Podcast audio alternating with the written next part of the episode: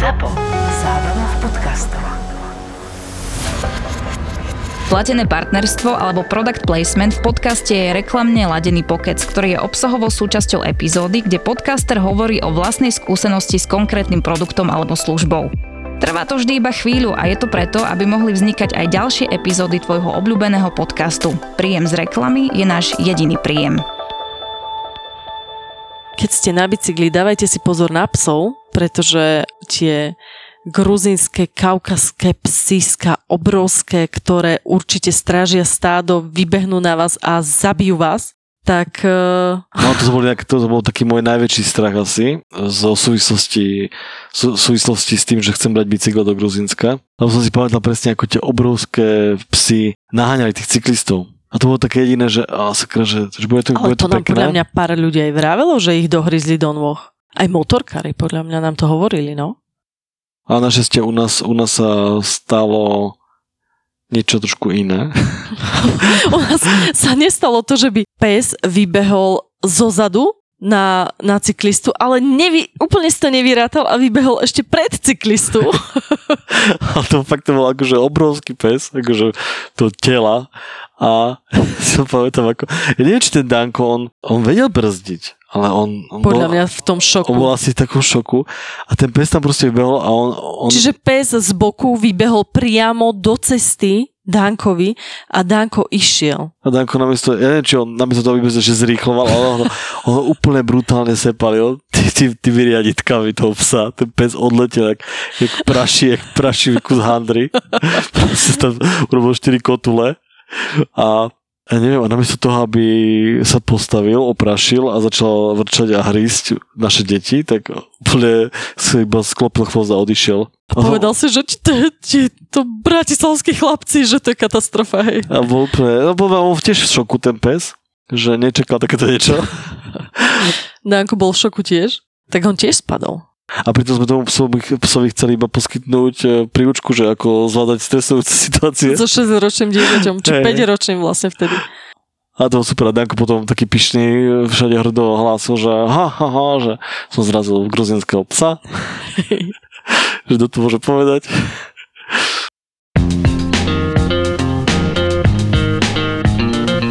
Arménsko je krajinou kryštálovo čistých prameňov, úrodnej pôdy a biblickej hory Ararat.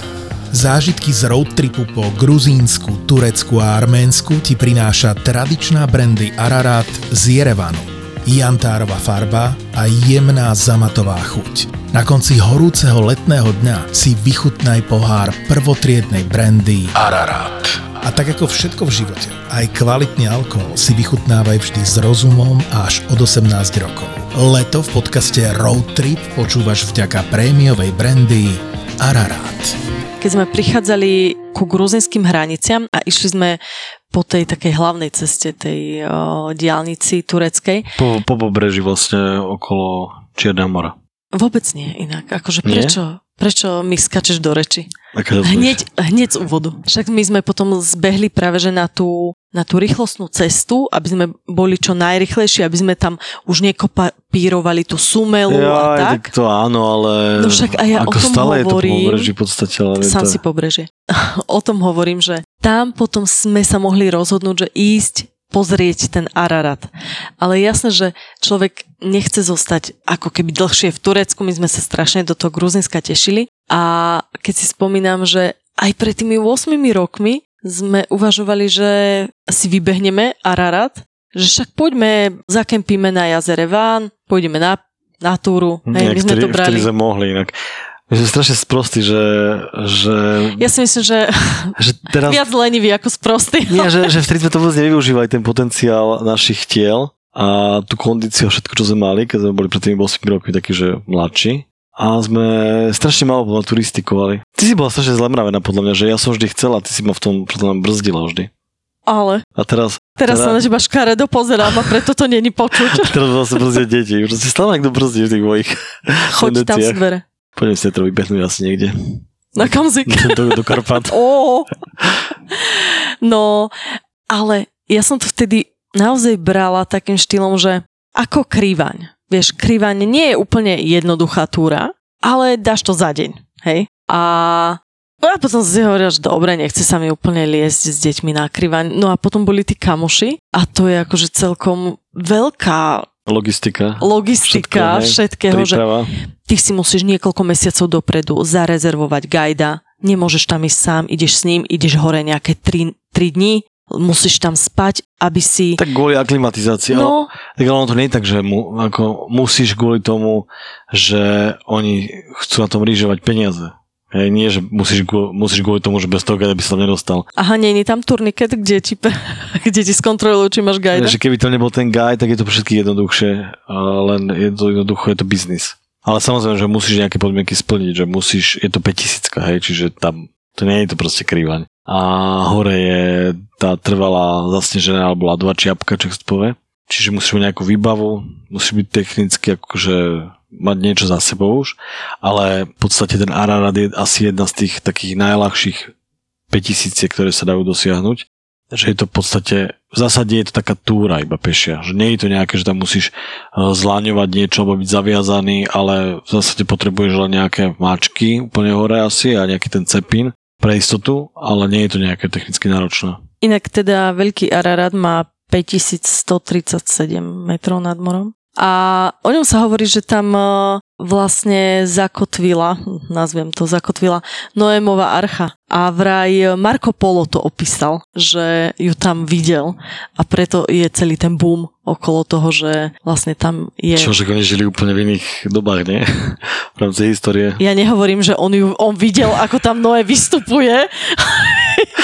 Že idem si ja, ako taký kúpec už s plným oným a zrazu 2 medvedeho proti mne v závese 2 žirafy. Nie, ale že tam našiel trosky Noémovej archy a že on vraj to prvýkrát túto legendu začal hovoriť, že tam teda naozaj je Noémova archa a tak preto ju tam strašne veľa bádateľov už hľadalo. Ale sú aj nejaké zábery, sa myslím, že z hora nejaké dronové, alebo z lietadla, že kde vidno taký akoby útvar, hej, skale, to je taký kamenný útvar. Tie niečo, že v tvare tej lode. Ale tak ťažko povedať, no, či to je pravda. Ja si myslím, že také útvary nájdeš kadetade. Ale keď tam pôjdeme raz s deťmi, tak to bude pravda. Jasné, samozrejme, jednoznačne. Že napríklad pre mňa je ten Ararat taký, stále taký trošku sen, že viem, že teraz máme tie deti, čiže nemôžeme moc cestujeme, ale nemôžeme takže hajkovať a dávať tieto dlhé túry, ale keď budú tie decka väčšie a budú sami napríklad že vládať a bude ich to aj baviť, hej, že nemusíš ich motivovať na niečo strašne, tak by som si strašne dal tieto, že Ararat, aj Damavand, aj Elbrus a tieto 5000 v okolí, ktoré sú v podstate ako keby fakt v tom regióne toho Kaukazu. Že to by som úplne rád skúsil. Viem, že no ten Ararat je asi ľahký, neviem ako ten Damavand a ten Elbrus, ale bolo by to super proste to nejako zdolať. Aj s tými deckami teda. Len či my už potom nebudeme starí. Jaj, ty určite. Ja budem doma. Ja mám ešte veľké plány. Ja budem čakať dole. Takže pohode, choďte. Užite sa.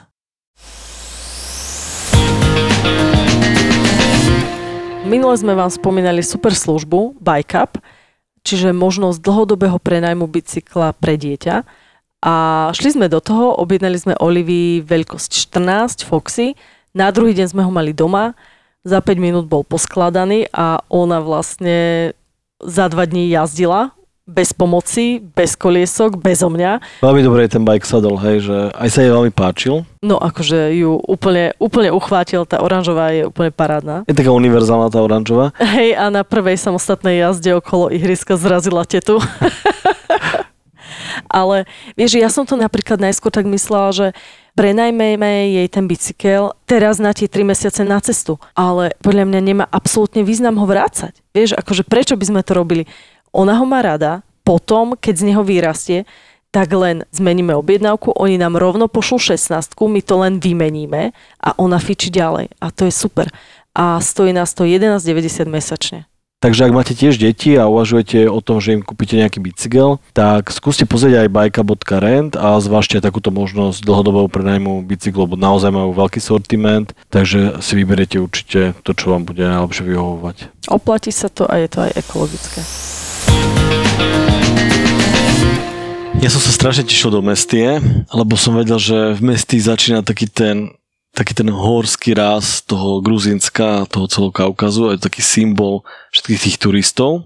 To je vlastne také hlavné miesto, kvázi taký turistický bod, checkpoint celej tej Svanety, celej tej oblasti, do ktorej tí turisti potom nejako sa vydávajú na tie túry.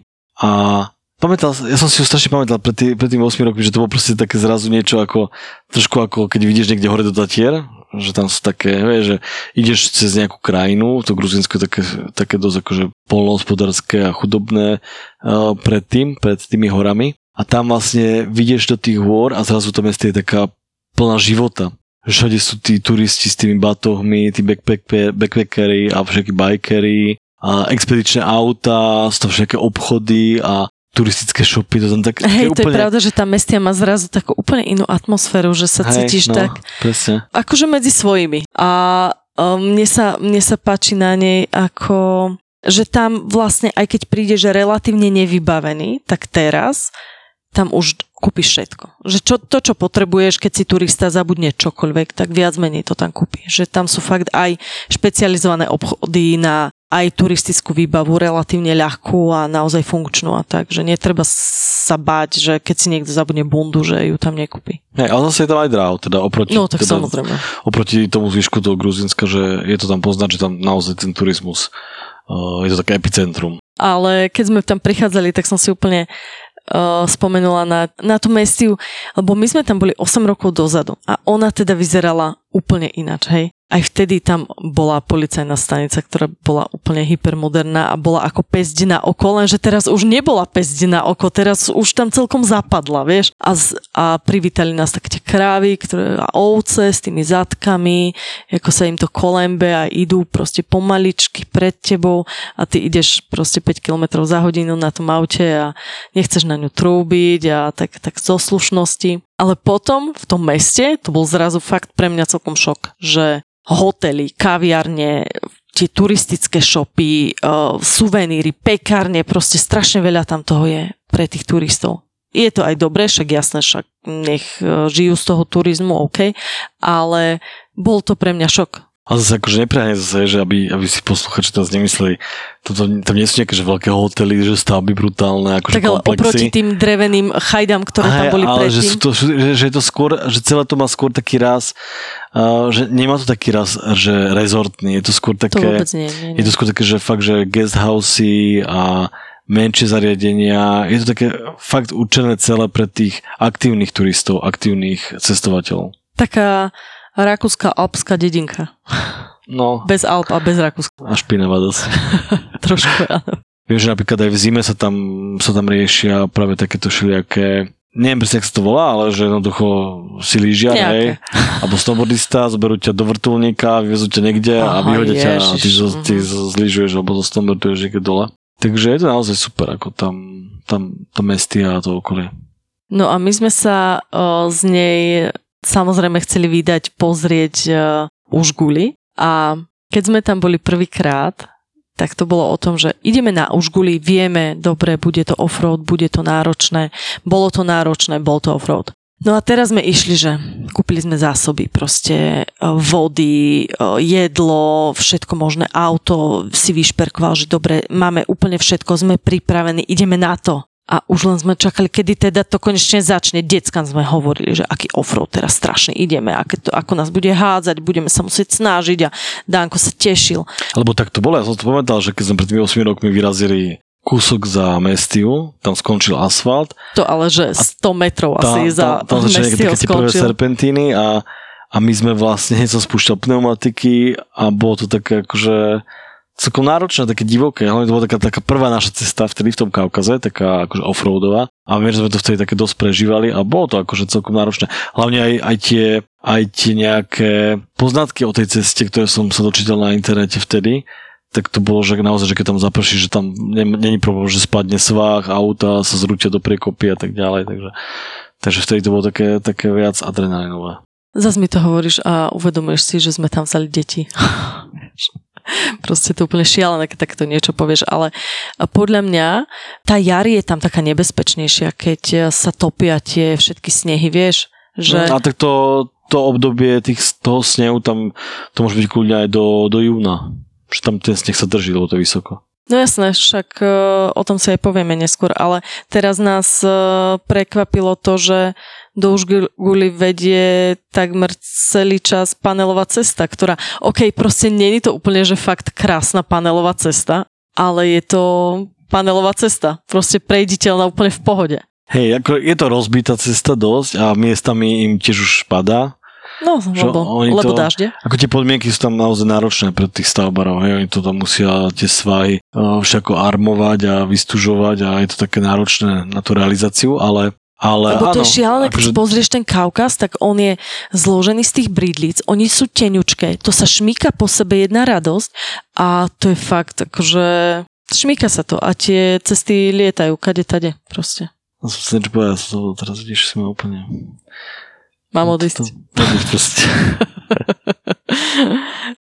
No ale každopádne, že teraz sa to už akože väčšina tej trasy sa dá prejsť aj v podstate nejakým takým bežným autom, ale je nádherné, že aj napriek tomu, že tá cesta stále vedie cez to krásne také divoké prostredie, že je úplne zarezaná do toho terénu, kopíruje nejaký potok a vždy tam je ten úplne obrovský nejaký zráz dole do toho potoka. Takže stále je to krásna cesta a vieš si ju užiť, ale už nezažívaš tam taký ten adrenalín, ten pocit toho dobrodružstva ako predtým.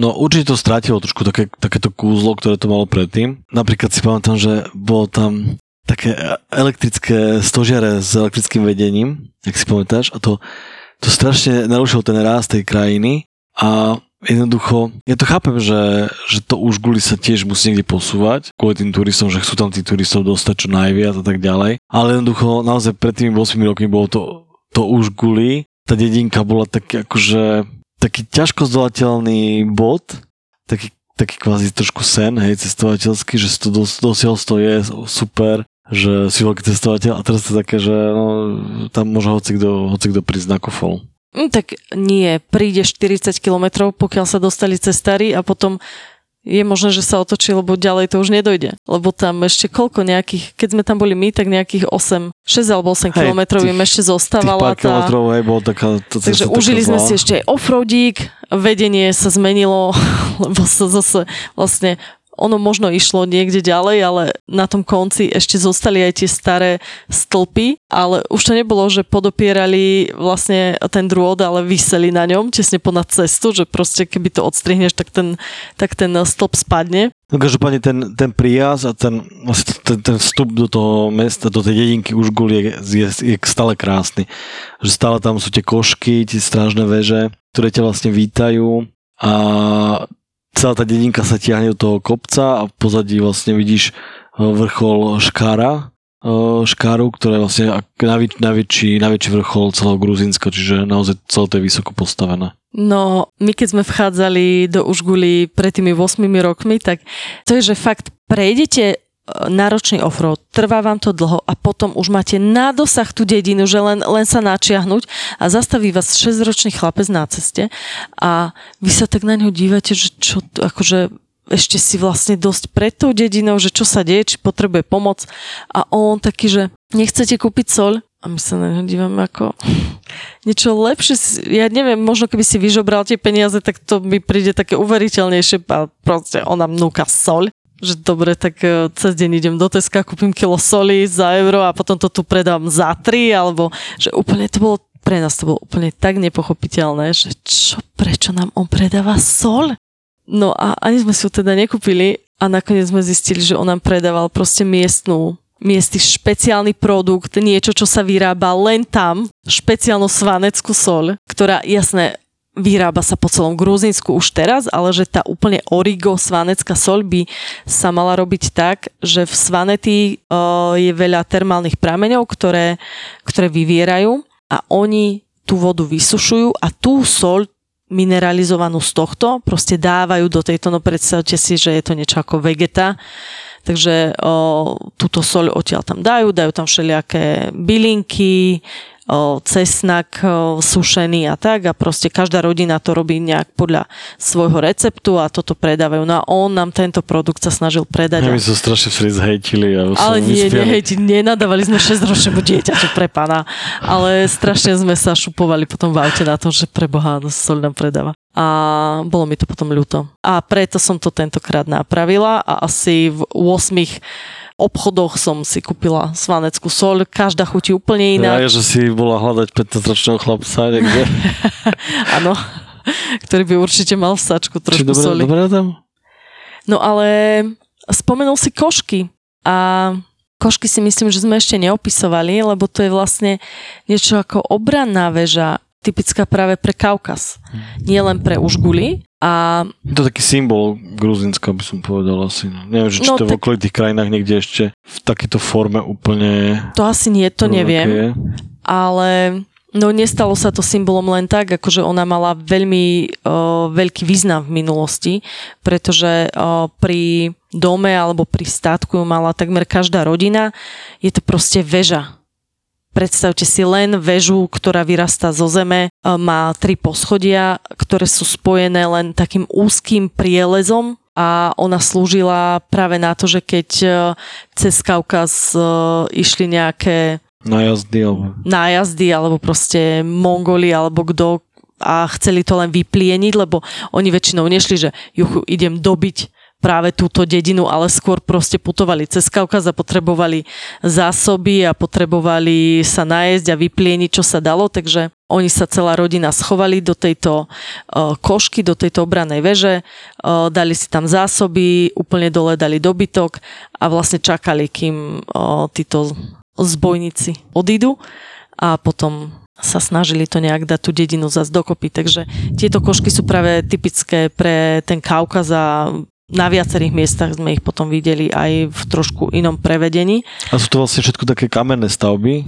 Áno. A vlastne všetko sa to budovalo bez pomoci nejakého pojidla, ako nejakej malty, tmelu, nič cementu, také. Takže...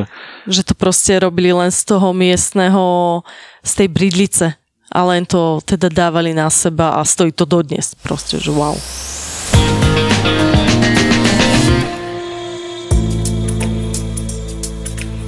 Ararat je arménska brandy, ktorú miloval aj Winston Churchill.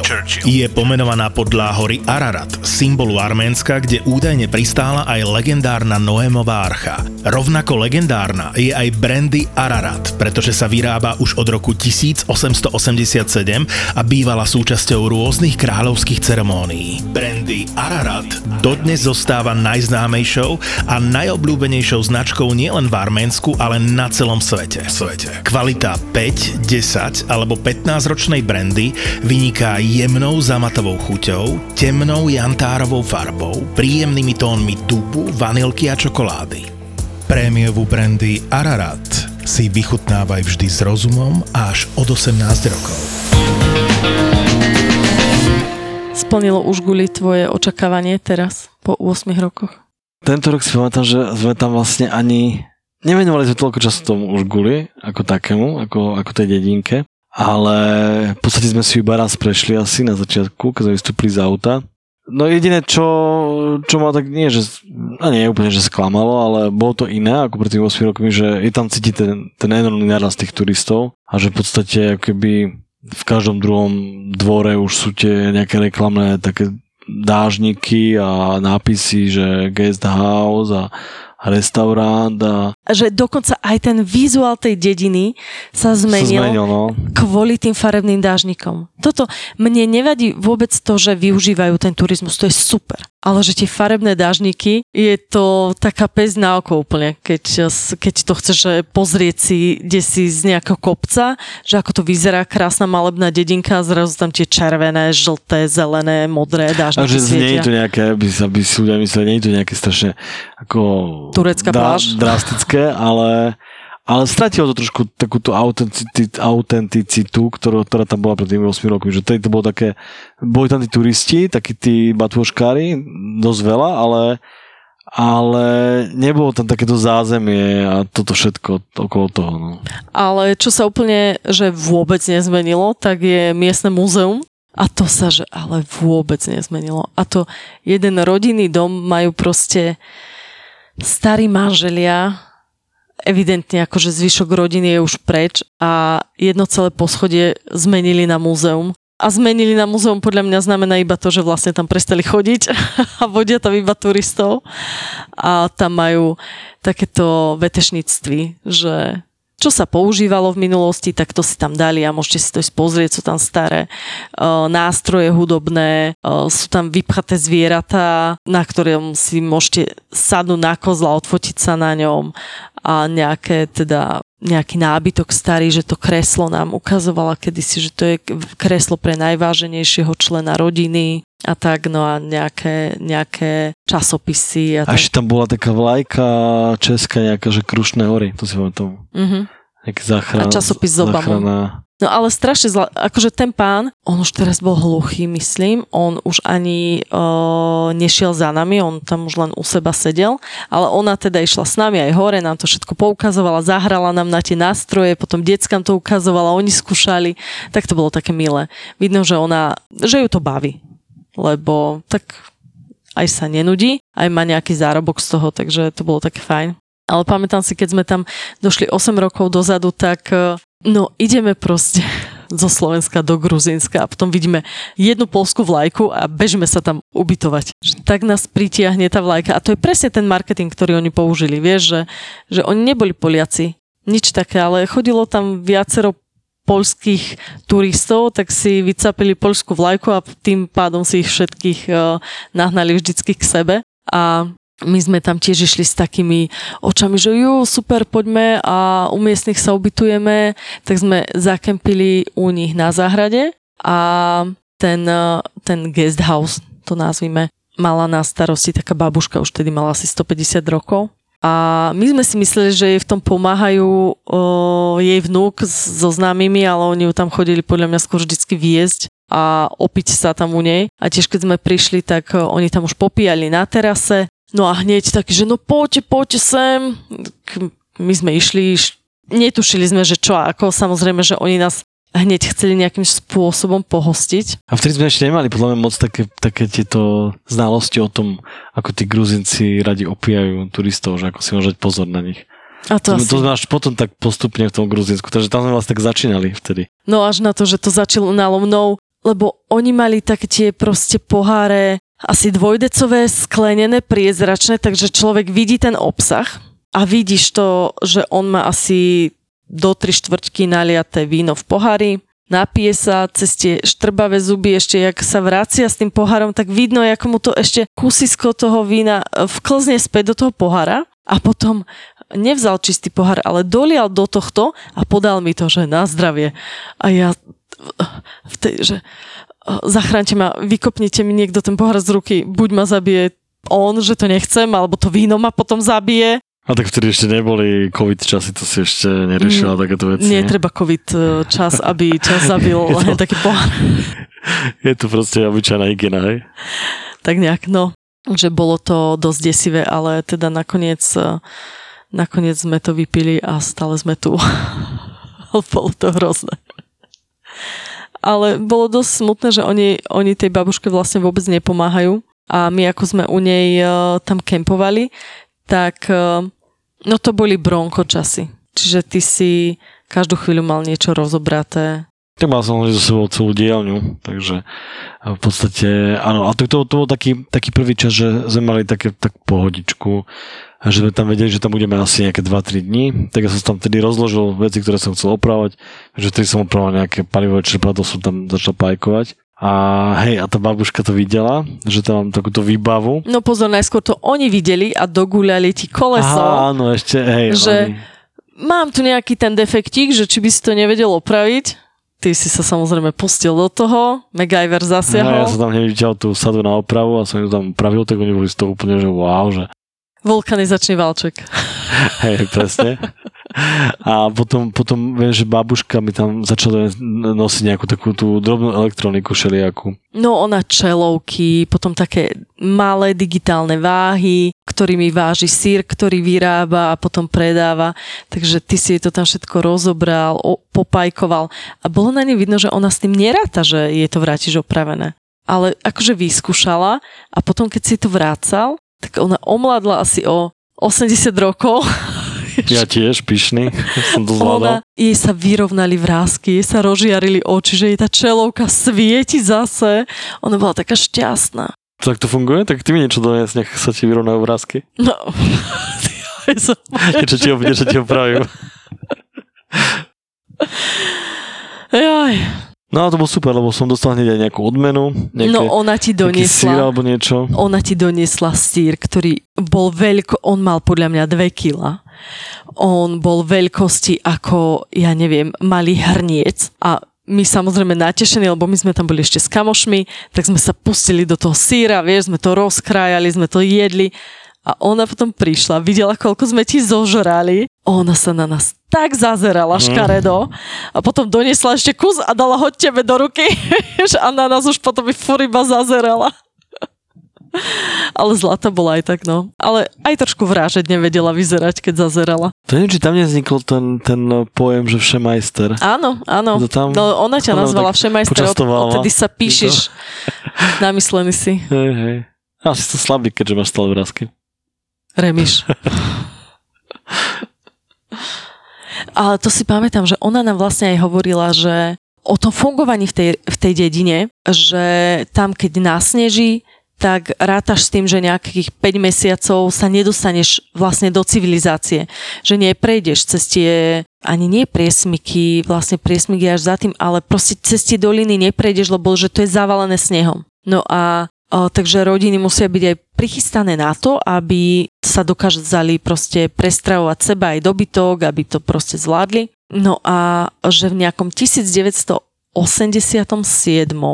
že tam bola tak strašne krutá zima, že väčšine tých ľudí, že pomrzol dobytok a že to vzdali. Že proste vtedy asi 70% rodín to vzdalo a že odsťahovali sa preč. A vtedy, že to už Guli strašne utrpelo práve tým vyľudnením proste z ničoho nič z roka na rok a že vtedy sa dosť veľa aj tých, lebo bolo tam vidno veľa opustených domov a košiek, aké sú pobúrané a takže nikto sa tam o to nestará a to vravela presne, že to sú už také, čo ľudia sa nevrátia, lebo to vzdali, že to proste nemá význam. Ale teraz sa to tam zase rozbieha, takže kto pôjde okolo, určite choďte sa pozrieť.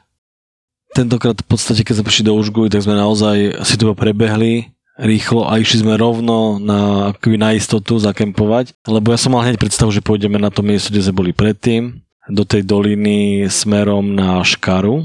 To inak je podľa mňa super tip, že ak ste na obytnom aute, ak tam budete na obytnom aute, choďte za Užguly. Je to tam proste naozaj akože fakt fascinujúci pohľad na tú Škáru a na výhľad na celú tú dolinu. A tak ono nie je nikde moc kempovať. Tak u miestnych, vieš? No a tak tam, ono to už Užguly také strašne kopcovité, že tam také rázovité, že tam nemáš v podstate kde zaparkovať. Kraj rázovitý. Ty musíš ísť trošku keby buď niekde pred Užguly alebo za Užguly a tam je práve taká dolina. A je tam zase aj vlek lyžiarsky inak. Aho, čo si nešiel ani? Ježiš, tak sme si o ňom hovorili, aj som ti ho potom na videu ukazovala. No, som si zavodol. A ešte máme dokonca aj natočené na videu, ako ideme okolo bicyklami a ja ti hovorím, že aha, tam je vlek. No, ja som ti asi nejako vyťasnil vtedy. Ale nepočúvaš vôbec. Ono to je krásne miesto, lebo je tam naozaj ten výhľad aj za seba vlastne na Užguly, na ten kostolík a zároveň na druhú stranu na tú Škáru, ktorá je v pozadí, ten najväčší kopec. Ale jediná nevýhoda toho miesta celé tej doliny je, že je strašne studená. Že tam ešte ten potok dole a tam je naozaj, že úplná kosa, lebo to slnko tam svieti málo. A strašne rýchlo zapadne, že okolo sú dosť vysoké hory, že ono strašne rýchlo zapadne a tá teplota klesa. Čiže aj keď tam si v lete, tak jednoducho tam večerkem poď pri aute akože náročné celkom. Ale je to krásne miesto a je to vlastne taký dobrý akoby východzí bod na to ísť práve k tej Škáre. A my sme vlastne, viem, že pred tými 8 rokmi sme išli pešo vtedy a a ono to je nejakých, ja neviem, no okolo 10 km. 8 km. No do 10 km to je. 8. No však tak. Momentálne je už tam dokonca turistické značenie, ktoré ukazuje, že k ľadovcu, ktorý nie až na škaru, samozrejme, lebo až na ňu není úplne asi easy vyliesť, ale z nej sa teda tiahne dolu ľadovec a väčšina ľudí teda chodí na ňu a je tam turistická značka, že 2 hodiny 35. No bo vlastne škara, sme jej povedali, že to asi není nejaký malý kopec, hej? Ona má tiež, to je tiež 5000. 5193.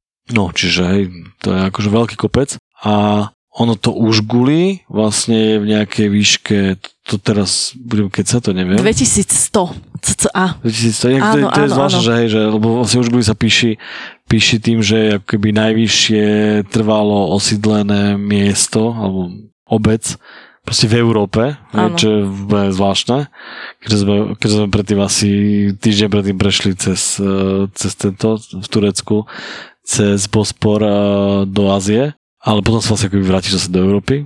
Tak oni to vzali tak, že sú vlastne v Kaukaze, to je hranica a keď si budeme hovoriť, keď sa budeme porovnávať so zvyškom Európy, tak budeme prví. Keď so zvyškom Ázie, tak budeme bohvie kde, vieš. A to je sranda, lebo ja som si vral, že no jednak je to teda divné, že v Európe, ale už keď už na to, ako na túto hru, ako volíš, tak keď potom, to hráš s nimi, no. Potom som si povedal, že však, ale to musí byť v Európe nejaké vyššie položené trvalo osídlené miesto, že 2100 čiže nie je tak veľa, nie?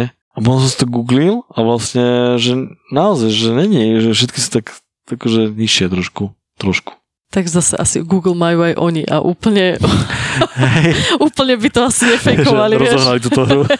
Ale nie, vieš, že sranda, že som si vral, že niekde v Alpách, alebo tak, že tam musí byť niečo vyššie.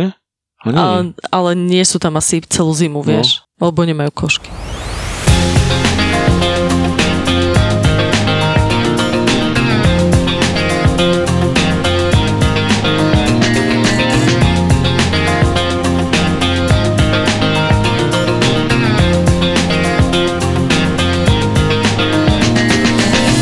No ale to som chcel povedať, že... No neviem, vlastne, čo si chcel, lebo si prestala úplne. Ale som sa dal na túto hru s nimi. No že to je super východzí bod na tie túry a že vlastne my sme boli pešo a teraz sme sa rozhodli, že nepôjdeme pešo, lebo to je akože nereálne s deťmi, hej, s našimi. Alebo teda celkovo asi pochádza som s deťmi. Podľa mňa existujú aj deti, ktoré vedia prejsť. My sme dneska išli len na fontánu a Olivia mi po 10 krokoch povedala, že je unavená, takže... A tak akože s trojročnými deťom ísť 8 km to musíš akože veľmi motivovať.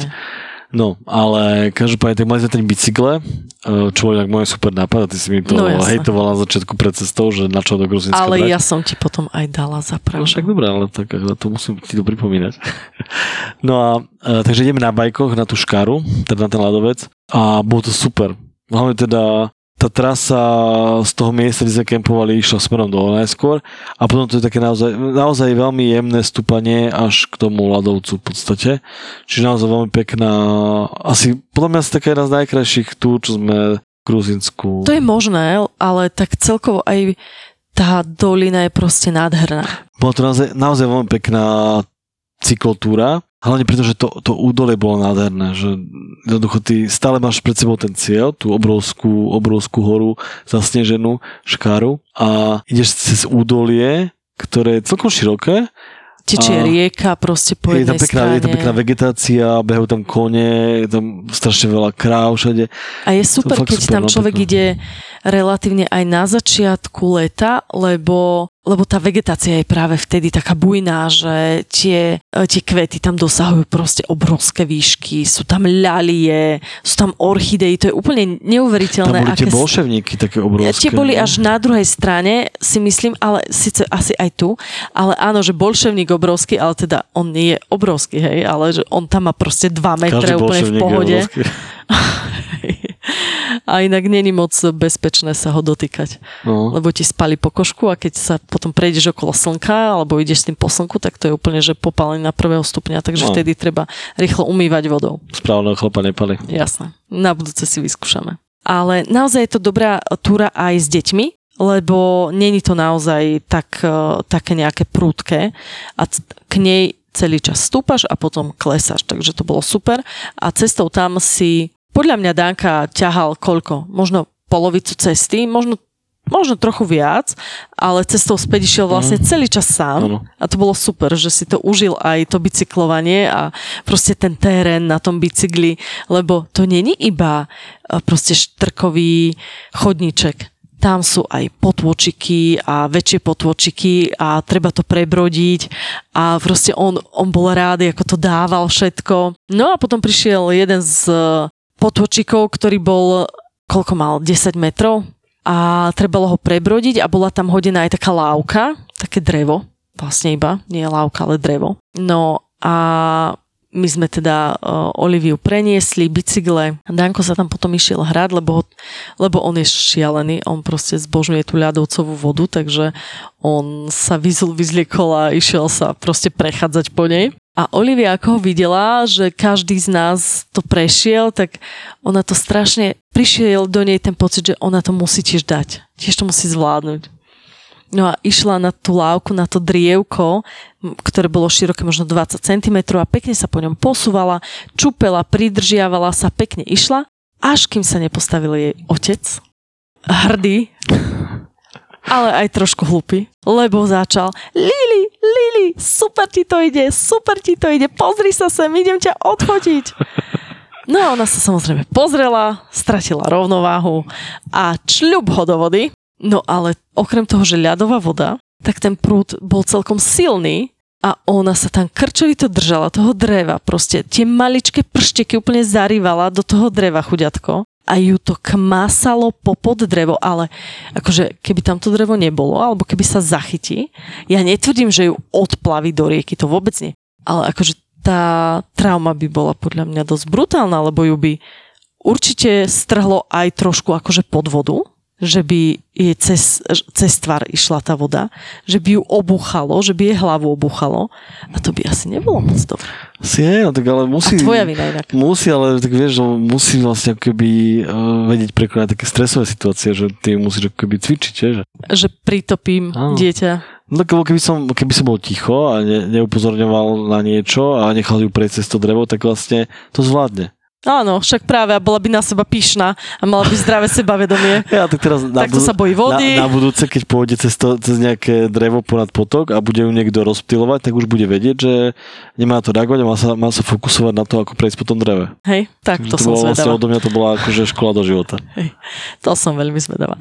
No ale teda chudiatko naše, traumatizované. Ale zvládla to, že vysušili sme ju, ja som jej dala moje náhradné oblečenie a potom sa vyspala v sedačke na bicykli a zvládla aj zvyšok cesty, ale potom také 2-3 týždne stále opakovala, že sa bojí vody, hoci kde videla nejakú mláčku. Bože. Takže takto sa zarába na detské fóbie.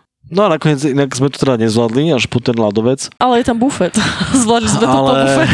Ale hej, no akože postavili tam bufet na konci vlastne tejto akoby toho údolia. Takže sme sa najedli a potom už bolo zaťažko ísť ďalej. A však kúsok sme šli? Kúsok sme ešte išli, ale bolo to s tými deťmi akože nereálne. Tak ale išli sme ešte aspoň potiaľ, aby si mohol dron stratiť. To je pravda, že som si povedal, že nedostaneme sa tam, tak si to aspoň nafilmujem a priblížim sa aspoň dronom k tomu ľadovcu. A neviem, čo sa stalo, to bola sekunda. Zrazu proste zaletel niekde za nejakú horu a ja som úplne stratil, ja som úplne stratil orientáciu, že ja som nevedel, kde som ja, kde ste vy, kde je dron. Ja som proste nič nevedel. Ja som úplne iba v šoku, vystresovaný. Ja som len zrazu počula proste asi o 6 oktáv vyšší hlas. Hacka, kde je dron, kde je? Tak to by som to nedefinoval, to nebolo, ale... Definovať to nemusíš, ale všetkým nám vypalilo uši. Ale vtedy som sa fakt strašne bál, lebo on začal strašne, to ten dron tak škriekal, vieš, strašne. A Hacka hovorila určite. On začal strašne pípať, že už je úplne v krystoch, že proste zabite ma od teba do potoka, idem pristávať niekde. A ja som tam mal nejaký uložený bod niekde úplne mimo a ja som musel vedieť, a iba som potom začal posielať niekde, lebo som videl tú krajinu, ale nevidel som nás vôbec. A tam všetko vyzeralo úplne rovnako. Zelené. Tam všetko vyzeralo úplne rovnako a nás som nevidel. A nepočul som ho. Takže som vedel, že je asi dosť ďaleko. tak som potom už išiel fakt, že išiel som hore dole a potom som vyzdal, že som zazrel už nás, ale už aj nedoletel ku nám, ja som ho niekde poslal potom pristať niekde od nás ďalej a prežil to našťastie. Ale vtedy vlastne to bolo tak prvýkrát, že to bol prvýkrát, čo som si myslel, že prídeme od toho drona, no. A potom sa ešte párkrát stalo. Keď napríklad ja sa dívam, že ty si niečo dronuješ a zrazu ten dron letí rovno oproti svahu a hovorím si, že asi to máš naplánované. Nemal si. A cáp ho proste o skalu. Nevadí. Sa stane. Preto chceš brať viacero dronov už na ďalšie cesty. To je presne to, že ty musíš vlastne tomu dronu poskytnúť tú stresovú situáciu. Aby si ho... Okay. Aby si potom na druhýkrát už rátal. Alebo si musíš kúpiť vyšší rád drona, ktorý má tie senzory. No to je podobne ešte asi lepšie. Ktorý si už ráta, lebo niekto ho už hodil o skalu. Jasné. Dobre. Všetci si berme príklad z tvojich výchovných metód. Ale mňa strašne potešilo, že deckám chutí gruzínska kuchyňa. Lebo samozrejme, že keď cestujeme, tak rátam s tým, že budem variť, ale človek nechce byť iba otrokom toho varenia a hlavne aj takto, keď vyrazíme niekde na nejakú túru, aj tu do toho bufetu, tak proste treba, aby sme sa tam najedli a bolo to vždycky taká istota, že OK, deťom 2 chačapúry, alebo teda 1 na poli a chačapúra, teda asi tá najznámejšia adžarská, ona je taká, že si ju môžete predstaviť ako pizzu v tvare takej loďky. Ako Noémová archa vyzerá trošku. Presne, úplne. A vo vnútri je ich špeciálny sír, ktorý sa volá sulguni a oni potom, keď sa to upečie, tam dajú úplne obrovskú hrudu masla a capnú tam vajce, čiže vám to príde ako keby so surovým vajcom a ja si pamätám, keď sme to videli prvýkrát, tak my sme sa strašne bali to zjesť, že proste surové vajce, však to je istá salmonela, proste to nemôžeme jesť. A teraz úplne už jasné, hej, už to zmiešaš celé do takej geboziny a decka úplne sa za tým išli zabiť. A my tiež koniec koncov. Je to kalorická bomba, ale je to fakt skvelé. A tak celkovo v tom Gruzínsku strašne dobre varia. Ako, nie je tam toho najmä tak veľa, ako niekde, ja neviem, keď ideš do Francúzska, alebo do Talianska, alebo tak tam máš tých jedál strašne veľa na výber, ale tu je tých jedál zopár, hej, a v každej reštike je v podstate na výber to isté. Že sú tam tieto chačapúry, sú tam nejaké obdoba toho chačapúry, je vlastne kubdári, to je vlastne plnené mesom. Alebo fazulou. Hej, alebo tam sú tie chinkály, to sú také taštičky plnené tiež nejakou zmesou mesa, cesnaku, cibula alebo niečo také. Hlavne cibule. Hlavne cibule. Nie, vyzeralo to ako cesnak. Hej, vyzeralo to ako hlavička cesnaku, taká cestovinová taštička a vo vnútri zmes proste mesa a cibule, ale tej cibule tam bolo toľko, že napríklad to tie decka úplne nedávali. A to bolo super, hlavne keď to... Hlavne on to je také strašne simple, vieš, že vyzerá to tak, že nič, hej, ako keby... Ale že si to nemáš chudé, lebo to je možno malo také akože sofistikované to jedlo a nič. Vyzerá to jednoducho, ale je to super. Tá chuť je úžasná. A v podstate vôjdeš do hociakej reštaurácie, a teda takmer do každej. A to jedlo je úžasné vždy. A bolo super aj to, že sme sa potom poučili, to si pamätám, že najskôr sme si objednávali každý nejakú jednu porciu niečoho. A strašne sme sa, lebo tamto jedlo bolo strašne lacné všade, že tak to neriešiš na začiatku, že asi to znamená, že keď je to lacné, že to asi je nejaké malé alebo niečo. Tak sme si každý objednali, hej, že každý sme si objednali jen takú tú ažarskú túto chačapuru a to nezieš proste, sa nemáš šancu zjesť. A potom sme si už viem, že objednávali nejaké... Max 2 jedla. No, max 2 jedla, hej, pre 4. Ale napríklad mi sa strašne páčilo aj to, keď sme boli niekde... A nie, že v reštike, v nejakom meste, ale niekde takže trošku mimo, na vidieku, u nejakých domácich, tak tam, keď si objednala hranolky, tak to boli vždy také úplne, že poctivé, že si videl, že tá babuška teraz ide do kuchyne. Teraz ide na záhradu vykopať zemiak. Vykope zemiak a ošupe ho, nakraja ho a urobí ho čerstvý a tie zemiaky proste sú úplne, že tam mi teraz slina vytekla.